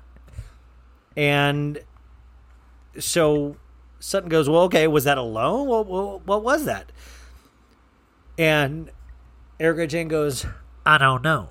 We'll have to uncover that question. And Garcelle says in a talking head, Well, this is very service. Yes, you love him, but he's being implicated. I understand your hurt and betrayal, but I haven't seen the anger towards Tom. I need Perry Mason or someone to come and explain all of this to me. And Sutton goes, I have an LLC. If the money did go in there, how did you not notice? I know every nickel and dime that goes in my LLC. And Erika goes, I was kept away from the books. I tried to get near the books, and they were like, Erika Jayne, stay away. Stay away from these books. These are the books. I'll fight you, Erika Jayne. And Sutton goes, That would make me insane if people try to keep me from my LLC books. And Dorit goes, It's hard to digest. Orphans, widows, it makes you sick. And Erika says, The lawyers, lawyers, said Tom said that we had 50 to 80 million dollars. I didn't know about that. Which is like bullshit. Where do you think this fucking money on all of your fucking person is coming from? Are you kidding me? Like, I was watching old episodes last week. She bragged about the third ring that she got that was worth over $150,000. Where did, was that like magical cool money? Uh, he assured me this was money that was not taken from orphans and widows, so I was proud to wear it all her whole fucking gig is private jet, private this, private that. So this is so silly that we're all acting like this is some mystery. Like, where did the money go? The money, like, uh, literally, these people are owed Erika Jayne. Everybody should get a piece of Erika Jayne. Um, so, uh, everybody goes to Erika, goes, I'm sorry. And she goes, You don't have to be sorry. No one knows the answer but Tom. and Garcelle's face is so perfect. And they should get a shot of everyone's face. And Rinna goes, Ha! Where did the $80 million go? and Erika goes, Explain that to me. Only he can explain. Which is just like so perfect. You guys, I have no idea. I would love to explain it if I can't. I can't. The only person that can explain it is Tom Girardi, you guys. How convenient. And he's mentally feeble now. He can't. Oh, well, better luck next time, you guys. I guess I'm innocent. Can I keep spending money? Um, so Dorit goes, You know, you, I believe you're innocent and you will come out of this. And Erika goes, I haven't been accused of anything. And she's shaking her head like, Oh, how dare one is everybody think little old Erika Jayne is guilty? I didn't do anything but spend an old man's money with reckless abandon. I bought Mikey and Minden and my my my assistant Maya had two private jet planes. Ah, little Miss Erika Jayne doesn't know what was spent or what not. What is money, anyways? I don't know. Only Tom knows what money is. Tom told me never to look at the books, and I've never looked. I passed a Barnes and Noble the other day, couldn't go in, 'cause I know Tom doesn't like me looking at the books. And Dorit goes, Well, you know, you're attached. Beep, boop, bop, bop, boop. You're complicit in a way. And Erika goes, Those words are not cool. And I swear to God, it feels like Erika Jayne is on something. She's just like really, those ones are not cool. I'm just gonna zone out. And Rinna's like, ha! Well, Erika, ha! I love having you here. It's great. Ha! And Erika goes, Those ones is not nice to repeat. Because it's not true. And Dorit goes, I certainly don't think that's true. Like, so Dorit already just fumbles. Like, it's like, Dorit, you can't say one thing and then go, well, I don't believe it. All of, uh, Sutton believes it. Little Jagaloo, I'm sorry. I'm sorry, Mommy loves you, but I just threw you under the bus. Jagaloo told me that Erika Jayne is guilty. I said, Little Jagaloo, you go to your room. I do not believe Erika Jayne is guilty. And he goes, Mommy, can I have some pizza from your party? And uh, so Sutton in a talking head, she goes, I'm disappointed in Dorit. I thought we were simpatico in this, I say, I say. And there's a flashback, literally, of the scene from the very beginning of Sutton goes, We are in agreement, high five. And then Sutton goes, Well, I guess Dorit really softened. Maybe she has a weak backbone. And then all of a sudden, this is where I told you earlier, guys, all of a sudden they do a shot of Teddi, and I was like, Huh? Oh my God, Teddi's there. I forgot that she was there entirely. I was like, holy shit, that's John Mellencamp's daughter. And Teddi goes, all these people, uh, huh, I'm so boring, uh, have nothing to do with this, you know, they're making it about themselves. And then she goes, we've all been involved in lawsuits. Um, remember when I told people to eat five calories a day? I got sued. I killed people. I literally, I killed people. I told them by text to not eat lettuce. And, uh, so we've all been there. And I think Erika Jayne sounds pretty cool right now. And that was, I was like, oh God, Teddi's on. And you could tell Erika was like, Shut up, Teddi. I don't need you to speak right now. Teddi, stop it. Go eat your lettuce cups in the closet. Please don't speak up for me, please. and uh, she's trying to win the room. Dorit now is trying to win Erika back, and uh, that th- this is where you get the big mistake here. Is that I think Dorit, especially, and Rinna have misread the audience. I think they make these snap snap judgments where they're like, okay, I think the audience is going to go towards Erika's side, so they immediately jump ship. And Rinna and Dorit this season have thought that the audience is going to be on the side of Erika. So now they're like going like, I love everything Erika's saying and not realizing how bad it is. Like she's making me not like de Beppo. Like how bad like that place was like Camelot. Now I'm like, well, it might just be like a shitty Italian restaurant. Like that's sad. I hope Dorit says something cool in the next episode because it's like two episodes in the row and it's not good. I just I think they've picked the wrong side that the audience would take. And Garcelle says in a talking head, Dorit is done has done a real 180, and then she goes like Dorit is an ass kisser, which is just so hysterical. And if you see the preview for next week, when Gar when Dorit says Garcelle's being a bully to me, she's saying that I'm wrong. So Garcelle says at the dinner, she goes, I'm going to be 100% honest, uh, as I normally am. She goes, I don't know if you knew or not, but my sister had a kidney transplant, and she had a lawyer that was supposed to collect what she was owed from this. And she kept telling me it was fine. And, you know, the lawyer actually took money from my sister. And she's like, if that's what Tom did and it's true, then fuck Tom. And honestly, you guys, that's it at the core. Whether this man is feeble, which, by the way, if he's not now, he will be someday, because that's just ha- what happens when we're older. Fuck Tom. Honestly. Fuck Tom. Let's normalize that. And I hate the word normalize, but let's normalize fuck Tom. And I'm sorry, I'm sorry, but fuck Erika too. Fuck Erika too. Because I don't think she knew, I don't think she kept a ledger.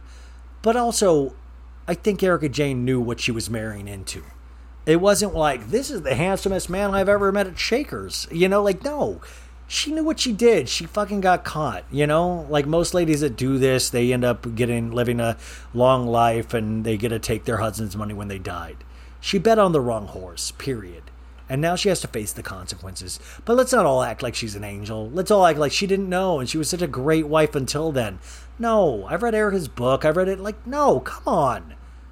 Come on. That's his bullshit. Like, why are we even, like, why are we even questioning any of this? Which, by the way, I posted this on Instagram earlier because you know, if you followed Erika Jayne's Instagram in the last year, she posted these overly face tuned um, shots.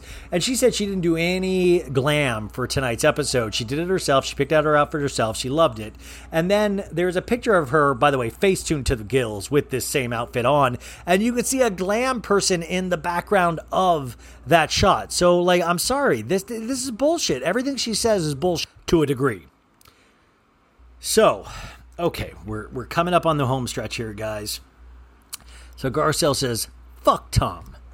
I know personally what it feels like to wait for compensation for somebody that you love for something they went through." And Erika goes, What is alleged is terrible, and he will have to pay a price if, in fact, what happens to be something involving Tom. But what happened to Tom here?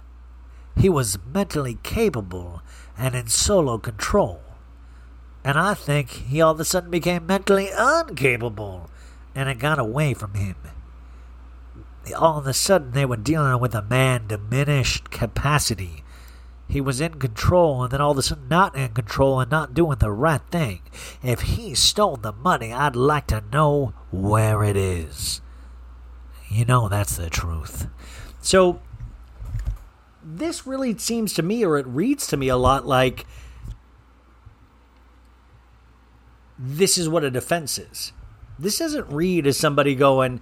I mean, by the way, hats off to Erika for finally mentioning orphans and widows. Hats off to finally admitting that this is a horrible thing. Thank you. But now it reads like, okay, this is the defense. Set up that he's mentally incapable. Set that up a couple episodes ago, and now Im- expand on that. And that's what feel this feels like a defense to me. This feels like what is going to be how Tom is defended in all of this. The one thing I don't think they're going to be able to prove is why has he done this for four decades, you know? And goes, If I didn't love or care about you, you know, it's not really a situation. We are friends, but we are in the middle of a hurricane with you. Bee boo ba boo boo boo. And Garcelle says, Is this a competition?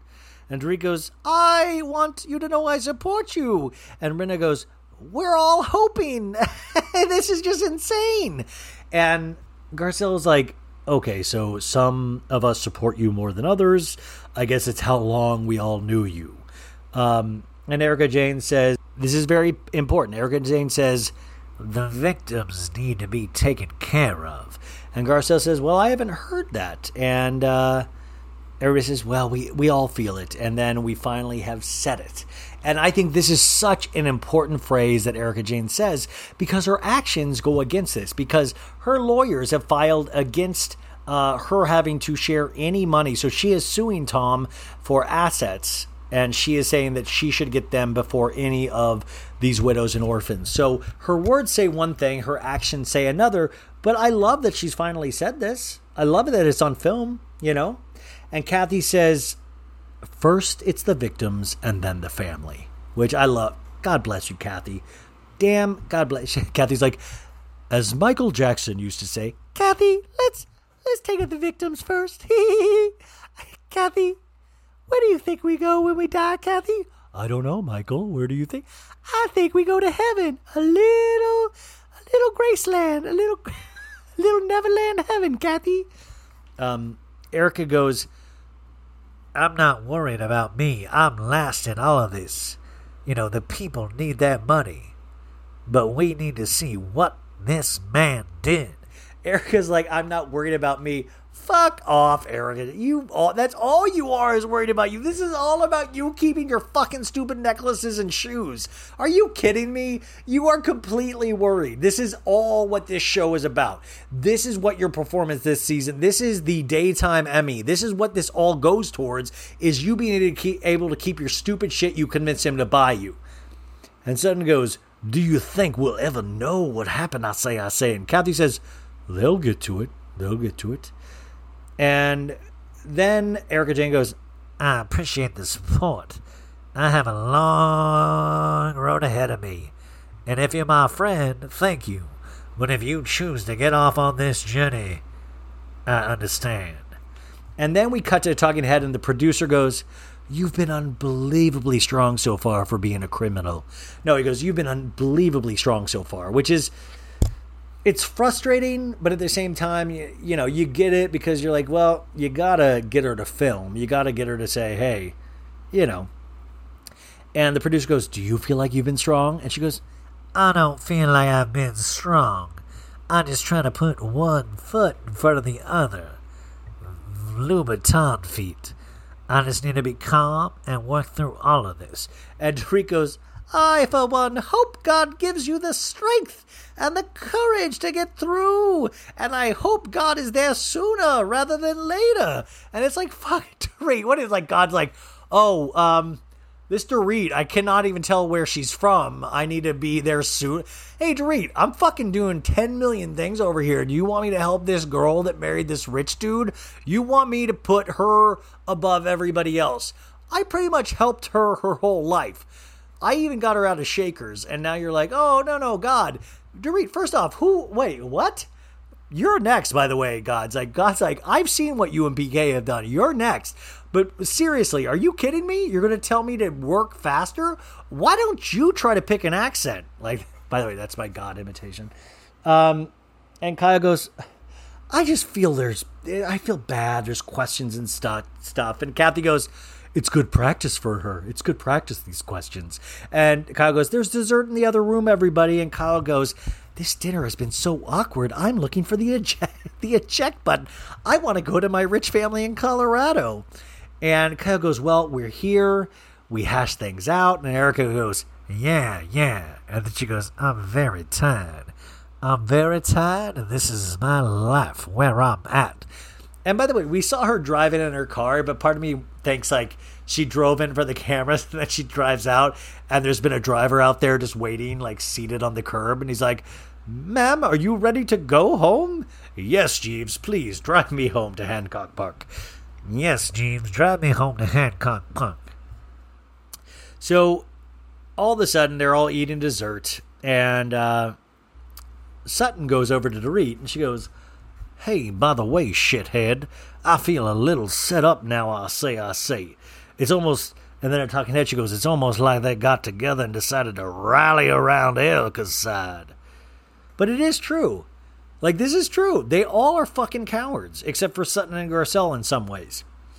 And Sutton goes, Those girls, they got me and they got me good. They all abandoned the ship. The SS Sutton. This is the Titanic. And Sutton, uh, while Erika's going out, goes, Erika, I got a little prezi prez for you. Which, by the way, I was like, whatever's on this is probably like a GoPro. It's probably one of those like teddy bears with a camera in it, so she can go like just spy on Erika. And Erika in a talking head goes, You really know what people are made of when there's tough situations around. And Sutton, we go back to like live, and Sutton goes, From one southern girl to the other, Erika, Merry Christmas back to Erika Jayne's um, talking head, and she goes, You can smell the cowards a mile away. I don't know if the rats are leaving the ship or I'm leaving the rats. You're the fucking rat. Are you kidding me? You're the rat. Like what you're not you you are the rat. You're not the ship or the you are the rat, Erika. This is what's happening. You're the rat. And that's the end. And they go next time on Real Housewives of Beverly Hills. And we get Rinna in her dirty garage giving away a wedding dress and uh, uh, the one that's not Amelia goes, Mommy, I want this. And then we have Rinna's beauty launch party. Okay. And um, we see a scene with Kyle telling Erika, the girls are just a little nervous to be around you. And Erika's like, fuck Sutton. And then we see them at the table, and Erika's like, you shut up, Sutton. And Sutton goes, You shut up. And she's like, I have your number, son. And Sutton's like, You're the problem. Which Erika's like, Oh shit, somebody's standing up to me. And then we see Dorit go, I feel like Garcelle's a little bit of a bully. Boop, boop, boop, boop. And then Garcelle goes, Fuck you with that, and fuck you, and fuck you, and fuck you. And that is the end of that. I mean, but already like already that trailer is better than New York has been this entire season. You guys, what an amazing show. What a mystery. What a mystery. This is so this is so damn exciting. Thank you for going on this journey with me. I hope you guys have the best effing weekend ever. Like I say, be safe this weekend. Wear a mask if that is something applicable to you. Have fun with your family and friends. Drink something cool. Eat something good.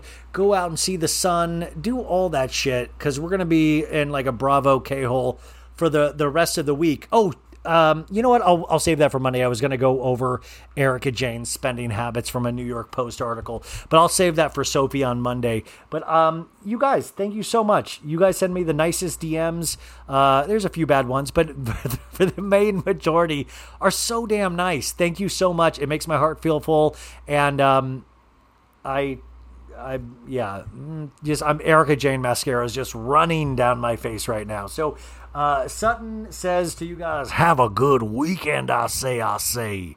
bye. Betches.